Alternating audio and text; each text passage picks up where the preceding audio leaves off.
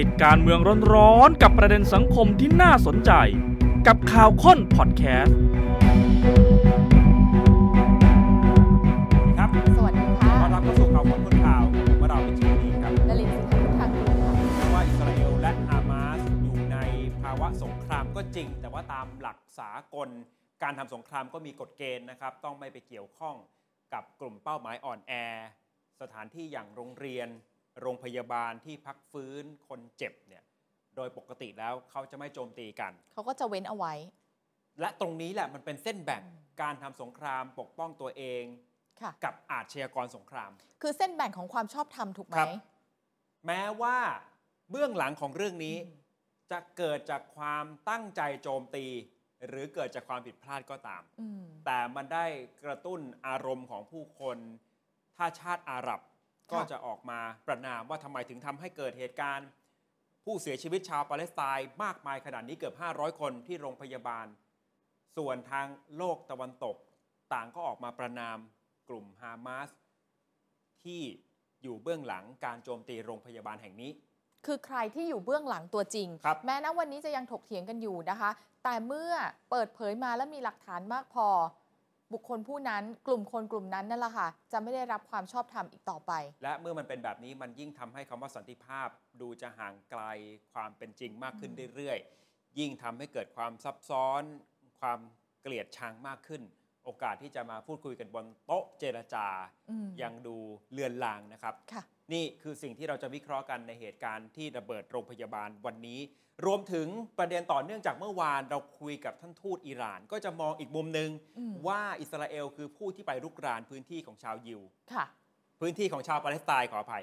วันนี้ฟังในมุมของท่านทูตอิสราเอลบ้าง อืม มองต่างกันเลยว่ากลุ่มฮามาส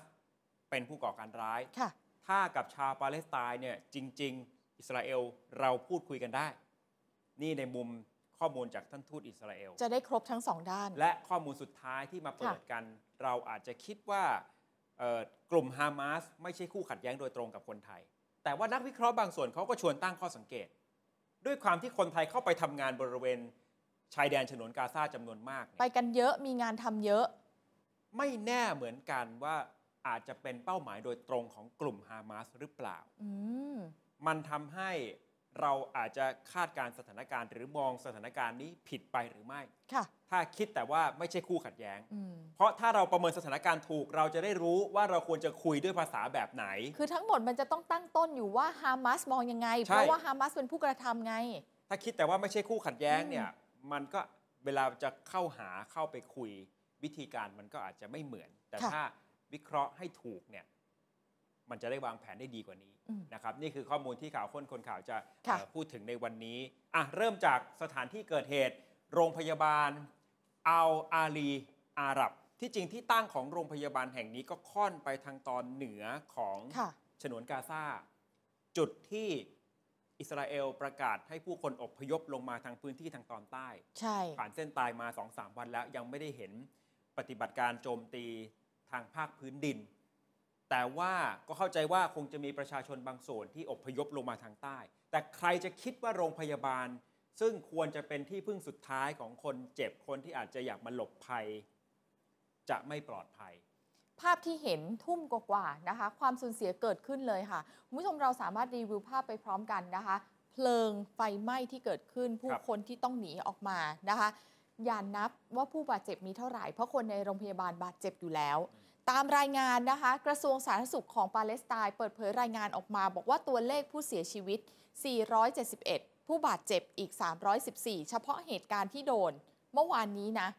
แต่ณตอนนี้เนี่ยรายงานจากหลากหลายที่บอกว่า 500 กว่าหมดแล้ว ครั ใน บ ยอดของผู้เสียชีวิต แน่นอนการโจมตีโรงพยาบาลแบบ ค่ะ นี้ ขัดกับกฎหมายระหว่างประเทศ ขัดกับหลักการปะทะ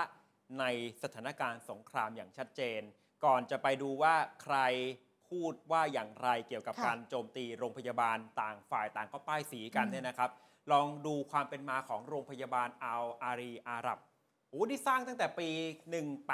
1882 ยาวนานมากถึงได้ชื่อว่าเป็นโรงพยาบาลที่เก่าแก่ที่สุด และยังไม่พอคือใหญ่ที่สุดใน ครับ กาซาด้วยนะคะเอาอาลีอาหรับ ภาษาของเขาแปลออกมาเป็นไทย คือโรงพยาบาลของประชาชนอาหรับนั่นเอง อืม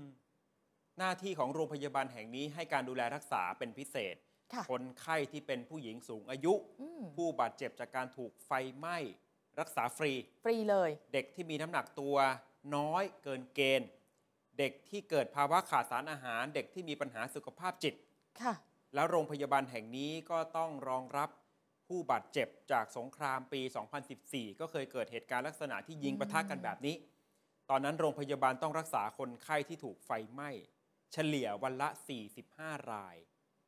แล้วครึ่งหนึ่งในเหตุการณ์ปี 2014 เนี่ยเป็นเด็ก ก่อนที่โรงพยาบาลแห่งนี้จะถูกถล่ม ค่ะ ปัญหาการจะหาที่รักษาพยาบาลให้กับชาวปาเลสไตน์ในฉนวนกาซานี่ก็ยากเย็นอยู่แล้ว ใช่ เตียง ICU ที่แทบจะไม่มีอยู่แล้ว ค่ะ นะครับ และพื้นที่ทางตอนเหนือนี่เอ่ออิสราเอลก็ถล่มมาต่อเนื่องหลายวัน แทบจะไม่มีพื้นที่ละ โรงพยาบาลเป็นที่พึ่งสุดท้ายก็ยังมาถูกโจมตี แต่คำถามก็คือใครโจมตีโรงพยาบาล ต่างฝ่ายต่างบอกว่าไม่ใช่ฉันทำ อีกฝ่ายหนึ่งต่างหากที่ทำ อิสราเอลบอกว่าฮามาสยิงจรวดจะโจมตีอิสราเอล แต่ไป แต่พ ต ลาด กใส่โรงพยาบาล อืม ส่วนฮามาสก็บอกว่าเป็นการโจมตีจากอิสราเอลนั่นแหละ โดย ใช่ ไม่เลือกเป้าหมาย ค่ะ แต่ฟังท่านทูตออนาซากิฟ เอกอัครราชทูตอิสราเอลประจำประเทศไทย ในมุมมองของท่านทูตก่อน ก็ต้องเป็นมุมมองของอิสราเอลนะคะ ต่อไปนี้จะฉายภาพให้คุณผู้ชมได้เห็นชัดๆ อธิบายแบบนี้ค่ะ บอกว่าท่านทูตนะ อิสราเอลไม่ใช่ฝ่ายที่โจมตีอย่างแน่นอน อันนี้ท่านทูตบอกมั่นใจ เป็นปฏิบัติการของกลุ่มยิฮาดปาเลสไตน์ต่างหาก แล้วก็อธิบายนะคะว่ายิฮาดคือพี่น้องกับกลุ่มฮามาสต้องการยิงจรวดใส่อิสราเอล แต่ปรากฏว่าจรวดที่ยิงนั้นทำงานล้มเหลว แล้วก็ตกลงมาใส่โรงพยาบาล นี่นะคะ แล้วก็บอกว่าจรวดของกลุ่มยิฮาดหลายร้อยลูกมีสภาพเก่า มันก็มักจะมีปัญหาพอถูกเอามาใช้งานแบบนี้แหละ ครับ พอมันเกิดความผิดพลาด ก็เลยถือโอกาสที่ฝั่งนู้นจะป้ายสีอิสราเอล ลองฟังคำของท่านทูตนะคะ ที่ย้ำว่านี่คือฝีมือของใครกันแน่ค่ะ The truth is that yesterday at about 6:59 in the evening, almost 7 o'clock, the Islamic Jihad launched 10 missiles eh, from the Gaza Strip to Israel. One of the missiles, and we have it on tape, and we have it on tape not from an Israeli source, but from Al Jazeera, which is not an Israeli eh, channel you can see this, the airstrike of the, or uh, sorry, you can see the launch of the missile, and you can see how the missile f- is failing and you know falling into the, the uh, Gaza territory. ท่านทูตพยายามย้ำนะ ไม่ใช่แค่ข้อมูลจากสื่ออิสราเอลนะ แม้แต่อาจาซิล่า ค่ะ ก็ยังรายงานเรื่องนี้ว่ามันอาจจะเกิดความผิดพลาดได้แล้วพอมาเกิดกับเหตุการณ์แบบนี้เนี่ยมัน ค่ะ เป็นตัวสะท้อนว่าเอ่อจรวดของกลุ่มยิฮาดที่ลงมือ พยายามจะโจมตีอิสราเอลเนี่ยมันถึงมีข้อผิดพลาดได้ อืม นี่ในมุมของท่านทูตอิสราเอลนะครับ ค่ะ ส่วนถ้าถามในมุมของกองทัพอิสราเอลที่เปิดปฏิบัติการในฉนวนกาซาอยู่ในขณะนี้ ท่านทูตก็อธิบายนะคะ ว่ากองทัพอิสราเอลไม่ได้คิดที่จะแก้แค้น หรือว่าล้างแค้นเป็นการส่วนตัว แต่เป็นปฏิบัติการตอบโต้ที่เหมาะสมต่างหาก เขาพยายามที่จะอธิบายว่าอิสราเอลมีจุดยืนชัดเจน จุดยืนเขาไม่ทำร้ายพลเรือน ปฏิบัติการมีเป้าหมายที่แน่นอน และไม่เกินกว่าเหตุด้วย ครับ ส่วนคำนิยามกลุ่มฮามาสท่านทูตบอกว่าเป็นกลุ่มก่อการร้าย ไม่ใช่นักต่อสู้เพื่อต่อต้านการกดขี่ตามที่บรรดากลุ่มฮามาสและ ค่ะ ผู้สนับสนุนกล่าวถึง วิธีการของฮามาสไม่ต่างอะไรกับกลุ่มก่อการร้าย IS อืม จับพลเรือนเป็นตัวประกัน ยิงเด็กอายุแค่สี่ขวบ ยิงพ่อแม่ของเด็กข่มขืนผู้หญิง แล้วก็มีภาพคลิปวิดีโอเป็นหลักฐาน นี่ในมุมของท่านทูตออนานะครับลองฟังท่านทูตอีกครั้งหนึ่งครับ I don't think that many people in the world can identify with ISIS. And they are ISIS. By the way, when we had we found some of their equipment and what they were carrying with them, those those terrible, horrible uh, terrorists in Israel, they carried flags of ISIS. So it's not me saying that they are ISIS. They carried the black ISIS uh, flags with them, and they're, probably they were very proud. So I don't think that they are partners, and I don't think they are free- freedom fighters. I think that they are extremist, religious uh, uh, eh, terrorists. นี่ในมุมมองของท่านทูตเหตุการณ์ ค่ะ ถล่มโรงพยาบาล แล้วก็มุมมองที่มีต่อฮามาสแต่ว่าไหนๆพอท่านทูตให้สัมภาษณ์พิเศษกับเนชั่นทีวีอย่างไรก็คงต้องถามถึง แล้วแนวทางการยุติความขัดแย้ง ใช่ คงไม่มีใครอยากจะให้ทั้งสองฝ่ายโจมตีกันไปแบบนี้ใช่ไหมครับ แต่เขาอธิบายว่าเป็นเพราะว่าทางฝั่งฮามาสต่างหากที่ไม่ยอมเข้าร่วมการเจรจา อิสราเอลก็จะไม่เจรจากับผู้ก่อการร้ายเช่นกัน ต่างคนต่างยืนอยู่ในจุดตัวเองไม่ได้เข้าหากันนะคะ ปาเลสไตน์และอิสราเอลสามารถคุยกันได้ เพียงแต่ต้องเห็นพ้องกันทั้งสองฝ่ายที่จะเดินสู่โต๊ะเจรจา ท่านทูตบอกว่าคนไทยจำนวนมากนะคะ ยังคงทำงานตามปกติในฟาร์มต่างๆ ของอิสราเอล พยายามจะให้เห็นภาพณวันนี้นะ ไม่ได้ขออพยพกลับประเทศไทย เพราะว่าทุกคนก็ยังปลอดภัย พื้นที่ส่วนใหญ่ของอิสราเอลยังคงปลอดภัย ครับดูประโยคที่ท่านทูตพยายามจะบอกว่าปาเลสไตน์กับอิสราเอลยังสามารถพูดคุยกันได้ อ่า คือท่านทูตพยายามจะแยกฮามาส กับปาเลสไตน์ กับชาวปาเลสไตน์โดย อืม ทั่วไปออกจากกัน ค่ะ แต่ทีนี้คำว่ายังพูดคุยกันได้ แต่ต้องเห็นพ้องกันสองฝ่ายที่จะเดินหน้าสู่โต๊ะเจรจาเนี่ยมันจะถึงขั้นที่ว่าอิสราเอลสามารถยอมรับการมีสองรัฐบนพื้นที่แห่งนี้ได้ขนาดนั้นเลยหรือเปล่า ม อันนี้ก็อาจจะเป็นอีกขั้นหนึ่ง ค่ะ แต่อย่างน้อยๆเนี่ยท่านทูตบอกว่าคุยได้ อ่า แล้วก็คนไทยยังมีอีกหลายจุดที่ปลอดภัย ค่ะ เขาก็เลยยังคงเลือกทำงานในฟาร์มต่างๆ อันนี้อาจจะเป็นคำอธิบายหนึ่งที่ว่าทำไมจำนวนผู้ที่แจ้งความประสงค์ที่จะอพยพ อืม ทั้งๆที่คนไทยทำงานอยู่อาจจะสัก2องสามหมื่นคนใช่ไหมครับ แต่ว่าผู้ที่อยากจะกลับแจ้งมาที่สถานทูตเนี่ยยังไม่ถึงหลักหมื่นคน ยังเป็นหลักพันอยู่ แล้วก็เป็นการพยายามที่จะบอกว่าหลายพื้นที่ของอิสราเอลตอนนี้ก็ยังคงปลอดภัยอยู่ ครับและท่านทูตก็เรียกร้องให้กลุ่ม ค่ะ ที่นัดชุมนุม ประท้วงหน้าสถานทูตอิสราเอลในประเทศไทย ให้คิดดี อืม ๆ ว่าจะอยู่ฝ่ายเดียวกับผู้ก่อการร้ายจริง ๆ คือเขามีกลุ่ม อืม คนที่อาจจะสนับสนุนชาวปาเลสไต ค่ะ น์นัดหมายรวมตัวกัน น่าจะวันเสาร์นี้ ค่ะ นะครับเอ่อท่านทูตก็เลยบอกว่าให้คิดดีๆ แต่ปรากฏว่าพอมีเหตุโจมตีโรงพยาบาลในฉนวนกาซาสถานทูตอิสราเอลประจำประเทศไทยถนนอโศก ประกาศปิดทำการ จริง ๆ ที่เรานัดสัมภาษณ์เนี่ยก็คือจะต้องไปเจอกันที่นั่น สุดท้ายก็ต้องเปลี่ยนที่ ไปคุยกับท่านทูตที่ทำเนียบของท่านทูตเอง ค่ะ แต่ตัวสถานทูตอิสราเอลประจำประเทศไทยณขณะนี้ประกาศปิดทำการไปก่อน ก็ อืม เข้าใจว่าคงจะเป็นเหตุผลเรื่องของความปลอดภัย ค่ะ เอ่อปลอดภัยให้มั่นใจไว้ก่อนเนี่ยนะครับ อืม อาจจะไม่ได้เป็นเป้าโจมตีอะไรในความหมายนั้น แต่ว่าก็ต้องเตรียมรับมือนี่ในมุมของอิสราเอลฟังจากตัวท่านทูตอิสราเอลประจำประเทศไทย แต่ถ้าในมุมของโลกอาหรับบ้างล่ะ มูฮัมหมัด อิชตัยยะ นายกรัฐมนตรีปาเลสไตน์อันนี้ก็คืออยู่ทางฝั่งของเวสต์แบงก์ ค่ะ เป็นชาวปาเลสไตน์เนี่ยนะครับ พอเห็นเหตุการณ์นี้ก็ร่วมกับตุรกีอิหร่าน ประนามเหตุโจมตี โรงพยาบาลในฉนวนกาซา ระบุออกมาเลยนะคะ บอกว่านี่เป็นการก่อเหตุอาชญากรรมฆ่าล้างเผ่าพันธุ์ที่น่ากลัว และประเทศที่สนับสนุนอิสราเอลต้องมีส่วนรับผิดชอบต่อเรื่องนี้ ครับ ก็กล่าวโทษไปทางอิสราเอล ใช่ และผู้ที่สนับสนุน อืม เห็นไหมจะมองต่างกันโดยสิ้นเชิง ระหว่างผู้นำในโลกอาหรับ อืม กับในมุมของอิสราเอล ค่ะ แต่ว่าฝ่ายอิสราเอลก็อย่างที่บอกนอกจากที่ท่านทูตอธิบายเมื่อสักครู่แล้ว ตามรายงานไม่ว่าจะเป็น IDF หรือว่าเจ้าหน้าที่ฝ่ายความมั่นคงของอิสราเอลเนี่ยก็ยืนยันว่าจรวดที่ยิงใส่โรงพยาบาลมาจากกลุ่มฮิยาตปาเลสไตน์ผิดพลาด จนไปเป้าหมายอยู่ที่โรงพยาบาล ฝ่ายอิสราเอลพยายามที่จะบอกว่าอิสราเอลไม่ได้ทำจริง ๆ นะ แล้วก็มีหลักฐานมีภาพทุกอย่างนะคะ เขาบอกว่าการวิเคราะห์ระบบปฏิบัติการของ IDF แสดงให้เห็นว่ากลุ่มนี้ยิงจรวดจำนวนมากใกล้โรงพยาบาล ซึ่งหมายถึงกลุ่มฮิยาตนะคะ ครับ อ่ะยิฮาดนะคะเมื่อถูกโจมตี อืมก็เป็นสองมุมปรากฏการณ์นี้ก็เกิดขึ้นไปทั่วโลก อืม ฝ่ายที่อาจจะสนับสนุนปาเลสไตน์ฮามาส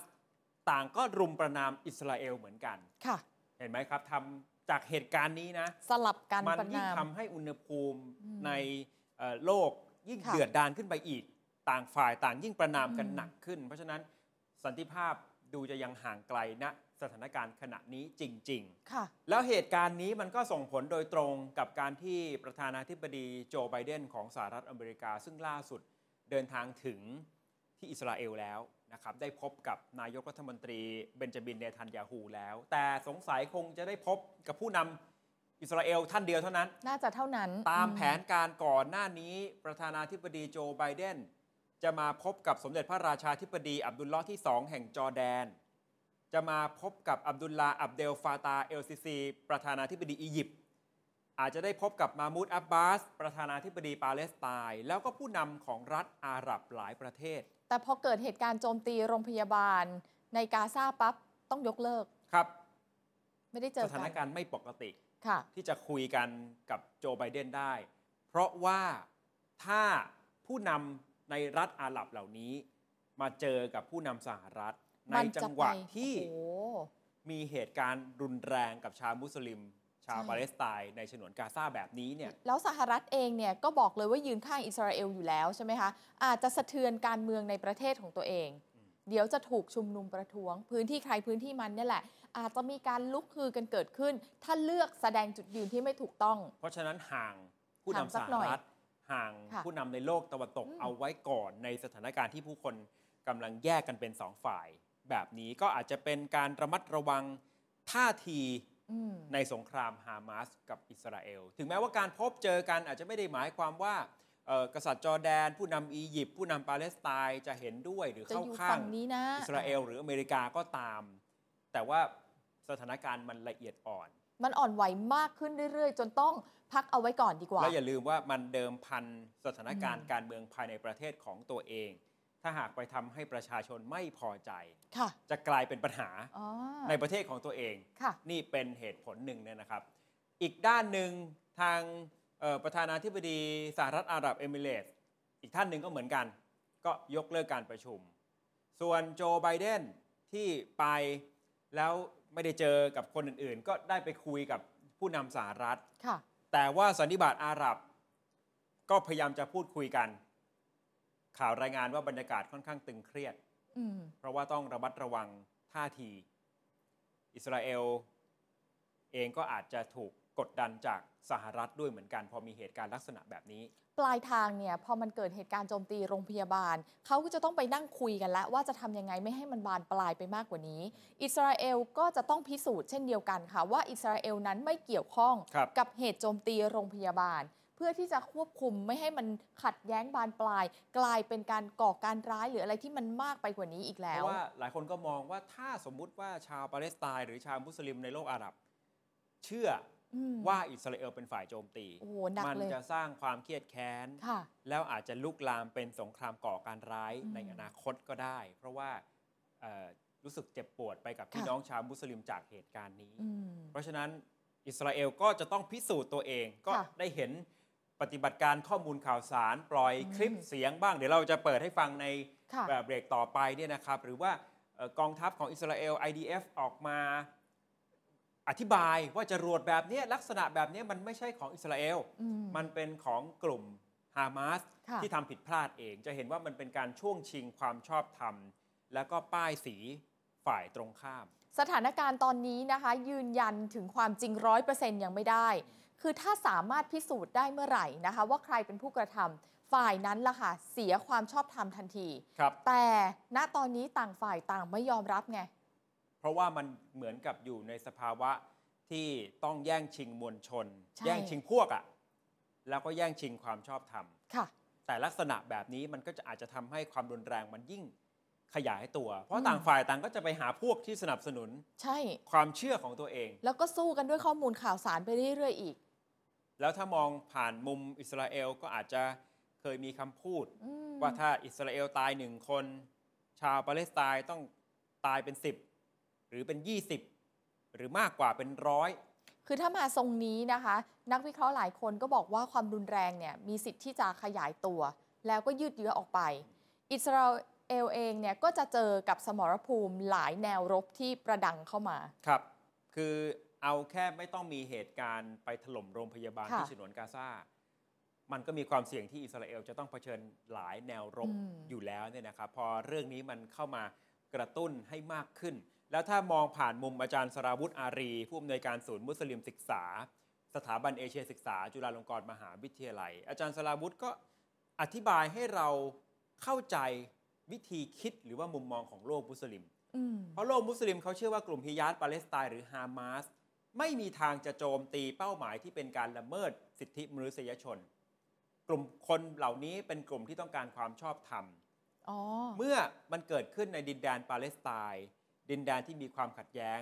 จึงมีการต่อสู้พัฒนากลายเป็นขบวนการติดอาวุธ ต่อสู้กับการยึดครอง แต่จะไม่ทำอะไรที่มันละเมิดสิทธิ์ นี่คือพื้นฐานความเชื่อของ อืม ในโลกมุสลิมว่ากลุ่มฮามาสเขาต่อสู้เพื่อเรื่องแบบนี้ ค่ะ เขาจะไปละเมิดสิทธิ์คน เออ ของเขาเองทำไม อื ในมุมที่อาจารย์สราวุธก็ฟังหลากหลายมุมมอง อืม จากนักวิเคราะห์ ค่ะ แล้วก็ลองไตร่ตรองดูว่า อืม เหตุการณ์นี้มันอาจจะเกิดขึ้นจากฝีมือของฝ่ายไหนกันแน่ ฝ่ายไหน ค่ะ ที่จะเสียความชอบธรรมจากกรณีนี้นะครับ นี่คือประเด็นหนึ่งที่เป็นเรื่องใหญ่ ส่วนเรื่องที่เกี่ยวข้องกับคนไทย ก็ยังไม่หยุดครับ ตัวเลขผู้เสียชีวิตวันนี้เพิ่มมาอีกหนึ่ง เติมเข้ามาเป็น 30 แล้วนะคะ บาดเจ็บ 16 นะครับ ตัวประกันยังคงเป็นตัวเลขเดิมเมื่อวาน 17 ราย คนไทยที่เดินทางกลับถึงประเทศไทย 926 คน นี่เป็นตัวเลขล่าสุดจากแถลงการของกระทรวงการต่างประเทศ ส่วนการช่วยเหลือตัวประกัน การที่ประเทศไทยได้รับความสูญเสียจำนวนมาก นี่เป็นอีกครั้งหนึ่งที่นายกเศรษฐาให้สัมภาษณ์ตรงมาจากประเทศจีน แล้วก็ยอมรับว่ามันค่อนข้างจะยากเลยแหละ ครับ นายกบอกแบบนี้ค่ะ ไล่เรียงทีละประเด็นนะคะ นายกบอกว่าผมได้แจ้งกับเลขาธิการ UN คือเขาไปเจอกันที่ในจีนนั่นแหละ บอกว่าไทยเป็นประเทศที่ไม่ได้อยู่ในความขัดแย้ง แต่ไทยคือผู้ที่สูญเสียมากที่สุดอันดับสองรองจากสหรัฐ แล้วทางเลขาธิการ UN ก็ตกใจ แล้วก็แสดงความเห็นใจเหมือนกับให้กำลังใจมายังไทยด้วย อืมนายกเศรษฐาบอกว่า ค่ะ เรื่องความสับสนทางข้อมูลนี้ก็มีประเด็น เหมือนท่านก็ยอมรับอ่ะ เพราะก่อนหน้านี้ท่านทูตอิสราเอล ท่านเคยเจอกับนายกมาก่อน อ่า แจ้งว่าสามารถอพยพคนไทยออกจากพื้นที่เสี่ยงได้แล้ว 99% อืม ปรากฏว่าท่านมาเจอข้อมูลอีกด้านหนึ่งบอกความจริงแล้วไม่ใช่ เพราะว่าเที่ยวบินล่าสุดเนี่ยมีคนไทยที่อยากจะกลับแต่ว่ามาไม่ถึงไม่สามารถออกมาจากพื้นที่นั้นได้หลายสิบคน คือเขาอยู่ในพื้นที่เสี่ยงแล้วเขาไม่สามารถจะมารวมตัวกันที่ที่จะขึ้นเครื่องบิน ที่ ได้ สนามบินมาไม่ได้ อ่า ทำให้คนเดินทางกลับน้อยลง เรื่องนี้จึงเป็นเรื่องที่น่าเป็นห่วง อืม นะครับ แล้วสุดท้ายนายกก็บอกว่าก็อยากให้คนที่ยังไม่ได้ตัดสิน เร่งตัดสินใจว่าจะกลับหรือไม่กลับ เพราะว่าความเสี่ยงอยู่ที่ตัวท่าน ค่ะ ถ้าท่านจะกลับนั่นเป็นหน้าที่ของรัฐบาล หากแสดงความจำนงว่าจะกลับก็เป็นสิ่งที่รัฐบาลต้องทำอย่างเต็มความสามารถ ต้องลำเลียงคนออกมาให้เร็ว และปลอดภัยที่สุด เนี่ยคือจุดที่หนักใจ ฟังแล้วก็ยัง ค่ะ มีหลากหลายปัญหาในแง่ อ่า ของการช่วยเหลือตัวประกัน ถึงแม้ว่าจะเป็น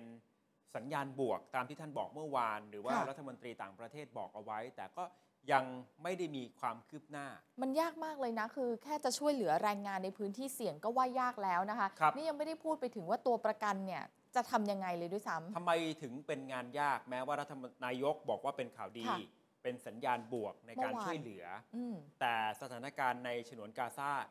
เลวร้ายลง มองตรงกันข้าม ผ่านสายตาของทีมนักวิชาการไทย ค่ะ ที่ทำงานร่วมกับสื่อต่างประเทศ รวมถึงข้อมูลจากอดีตทูตทหารที่ผ่านงานมาแล้วหลายประเทศ ค่ะ เขามีข้อสังเกต ถ้าไปเทียบกับประเทศอื่น อืม ในแง่ของการช่วยเหลือตัวประกัน นี่เป็นเรื่องสำคัญที่สุด แต่มีข้อสังเกตว่า ทีมปฏิบัติการพิเศษของไทยยังทำงานได้ไม่ละเอียด ไม่ละเอียดพอแล้วก็ช้ากว่าทีมของชาติอื่น ครับ ๆ เหมือนเขาดูสแกนดูแล้ว เอ๊ะ ดูประเทศอื่นเร็วกว่านี้หรือเปล่า ยกตัวอย่างให้เห็นภาพแบบนี้ค่ะ เช่น ทีมปฏิบัติการพิเศษฉุกเฉินเรื่องตัวประกันของฝ่ายอเมริกัน เขามีข้อมูลหมดเลยนะว่า ทีมเนี้ยอยู่ในอิสราเอลอยู่มาตั้งนานแล้ว อืม แล้ววิธีการที่ทีมนี้ทำคือประสานงานกับนายจ้าง และหน่วยงานในพื้นที่อย่างละเอียด จุดเล็กๆ ที่เราอาจจะมองข้ามไปคือความสำคัญทั้งนั้น ข้อมูลจากเพื่อนร่วมงาน เช่นชื่อเล่น ข้อมูลส่วนตัวอื่นๆ ข้อมูลสุขภาพสำคัญมากในการหาข่าวตัวประกัน ชื่อเล่นเนี่ยเชื่อไหมว่าสำคัญ นี่จึงเป็นที่มาถึงคำวิจารณ์ว่ายังทำงานได้ไม่ละเอียด ค่ะ เพราะถ้าละเอียดต้องแบบนี้ ต้องคล้าย คือ อ อย่าง นี้ มีทีมปฏิบัติการพิเศษอยู่ในประเทศนั้น ๆ เลย อืม เพราะเขารู้ว่า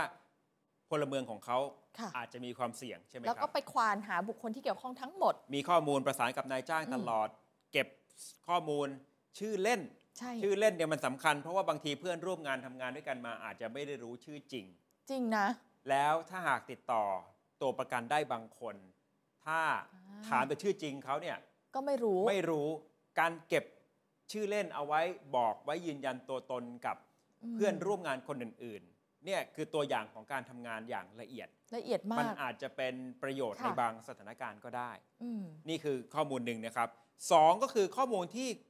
คลุมเครือแล้วเราได้รับฟังจากบรรดาแรงงานไทยที่เดินทางกลับบ้านมาถึง แต่ละคนก็มาเล่าประสบการณ์ให้ฟังใช่ไหม ถ้าไม่มีแรงงานเดินทางกลับมา แล้วไม่เล่าให้ฟังเราอาจจะไม่ได้เห็นข้อมูลเหล่านี้ เราอาจจะมองอีกด้านหนึ่ง อ่า แรงงานไทยหลายคนบอกว่าทำงานอยู่เนี่ยติดริมรั้วฉนวนกาซา อืม อยู่ในเขตอันตราย เฉพาะจุดนี้เนี่ยไม่ต่ำกว่า 5,000 คน ค่ะ แรงงานกลุ่มนี้เป้าหมายคือเป้าหมายที่ฮามาสต้องการสร้างความสะพรึงกลัว โอ้โห ไม่ว่าจะเป็นการฆ่าถ่ายวิดีโอ จับเป็นตัวประกัน คือเขา มอง เขามองว่าแรงงานน่ะคือเป้าหมาย ตัวเขาเน่ะเป็น อืม ที่หลายคนกลับมา แล้วก็มีกองกำลังของฮามาสที่รับภารกิจนี้เป็นการเฉพาะ อืม ส่วนสาเหตุที่แรงงานไทยถูกจับ อาจจะมีเชื้อของความไม่พอใจมีความโกรธแค้นอยู่ด้วย จะเห็นมุมมองที่แตกต่าง จากที่เราอาจจะมองว่า แรงงานไทยที่ถูกจับเยอะ เพราะว่า ไปอยู่ตรง ไป นั้น ทำ เยอะ งานเยอะตรงนั้นเยอะ ม แล้วก็คล้ายๆ ว่าเจอใครก็กวาดต้อน ไม่ได้เกี่ยวข้องกับ อ่า สัญชาติ ไม่ได้มีความขัดแย้ง ความแค้นอะไรส่วนตัว แต่พอฟังเสียงสะท้อนจากแรงงานไทยที่ผ่านประสบการณ์เฉียดตายมาแล้วเนี่ยบางคนเขารู้สึกแบบนั้น อืม แล้วมันมาตรงกับมุมของอดีตทูตทหารไทยที่เคยไปประจำอยู่หลายประเทศ คือท่านอดีตทูตท่านนี้ท่านมองแบบนี้ว่า พื้นที่ที่ยึดครองของฮามาสมีความพยายามของอิสราเอลจะเข้าไปตั้งชุมชนของชาวยิว เข้าไปประชิดพื้นที่ฉนวนกาซา อืม และตรงนั้นมีการจ้างแรงงานไทยจำนวนมาก เข้าไปทำการเกษตร แรงงานไทยที่มีจำนวนมากที่สุด เพราะชาติอื่นไม่ค่อยกล้าเข้าไป โอ้ ชุมชนคนไทยในบางคิปบุช หรือนิคมเกษตรใหญ่มาก ใหญ่ยังไงในชุมชนนั้นที่เราไปรับจ้างนะคะ มีร้านอาหารไทยอยู่ในนั้น ครับ มีร้านขายของชำแล้วคนท้องถิ่นถึงขั้นพูดไทยได้อะ อืม แปลว่าเราต้องอยู่กันเยอะมากนะคะ นี่ตรงนี้ใช่ไหมที่เป็นสาเหตุให้กลุ่มฮามาสไม่พอใจคนไทย เพราะว่ามีบทบาทเหมือนกับว่าไปช่วยอิสราเอลในการลุกรานฉนวนกาซา เป็นไปได้ไหม ที่ เพราะ เขา เราเป็น คิด เป็น แบบนี้ เป็นแรงงานของอิสราเอลที่เข้าไปในพื้นที่ฮามาส เนี่ยถึงได้ขึ้นหัวข้อว่าฮามาสมองไทยอาจจะ อืม ไม่เหมือนที่ไทยมองตัวเองว่าเราไม่ใช่ความขัดแย้ง รัฐบาลอาจจะมองคนไทยไม่ใช่คู่ขัดแย้ง แต่ฮามาสในมุมหนึ่งอาจจะมองว่าไทยคือกองหนุน หรือตัวการร่วม อ๋อ ที่เข้าไปตั้งชุมชนชาวยิวทำนิคมเกษตร ค่ะ เป็นส่วนหนึ่งของ อื เออชาวยิวที่มารุกรานพวกเขา นั่นน่ะสิ เป็นไปได้หรือไม่นะเพราะฉะนั้นถ้าวิเคราะห์ตรงนี้คืออาจเราอาจจะไม่ได้บอกว่านี่คือถูกร้อยเปอร์เซ็นต์แต่ต้องไม่มองข้ามทุกเหตุผล อืมอืม ทุกปัจจัยจะได้หาทางไปช่วยเหลือตัวประกันได้ ค่ะ ไอ้ที่เอ่อถูกจับไปแล้วเนี่ยวิธีการคิดวิธีการเจรจา มันอาจจะไม่เหมือนถ้ามุมมองนั้น มันยังไม่ตรงกับความเป็นจริง หากมันมีบางส่วนของมุมมองที่ฮามาสรู้สึกถึงคนไทยว่าไปมีส่วนร่วมในการลุกรานเขาจริง ครับ ๆ มันพอจะมีทางออกไหมล่ะ ทางออกที่แน่ ๆ ในมุมของอดีตทูตทหาร ค่ะ ท่านนี้คือ อย่าไปเจรจากับปาเลสไตน์หรืออิสราเอล อืม หรือแม้แต่ประสานผ่านอิหร่านก็ไม่ได้ อืมอืม เพราะว่าอิหร่านเป็นคู่ขัดแย้งกับอิสราเอล อ๋อ คล้ายกับว่าที่หลายคนอาจจะเสนออะคุยผ่านโลกอาหรับ อืม คุยผ่านตัวแทนของปาเลสไตน์ ค่ะ ในเวสต์แบงก์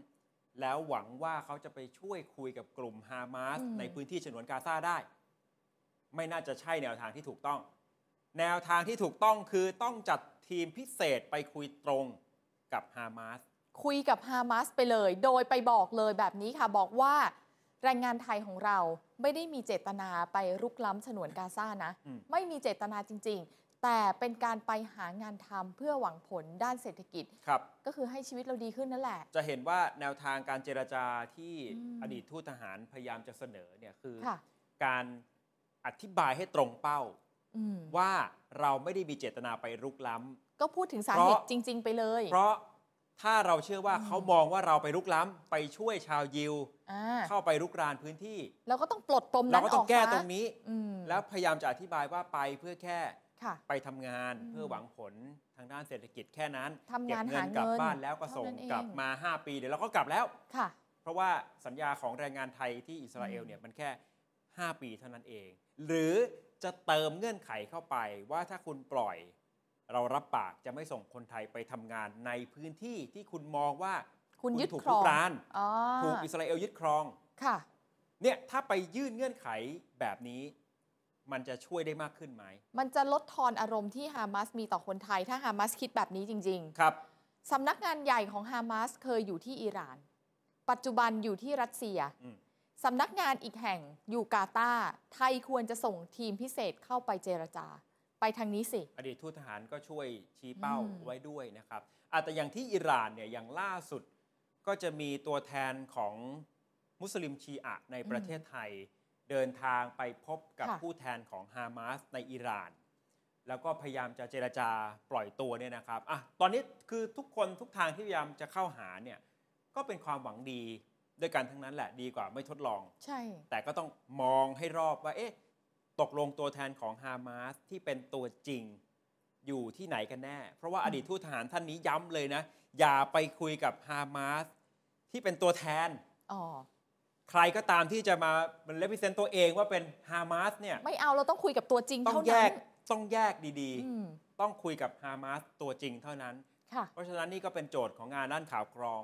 ที่จะต้อง อืม ประสานกับต่างประเทศ ขอข้อมูลกับอิสราเอลโลกตะวันตกตกลงในมุมของคุณเนี่ย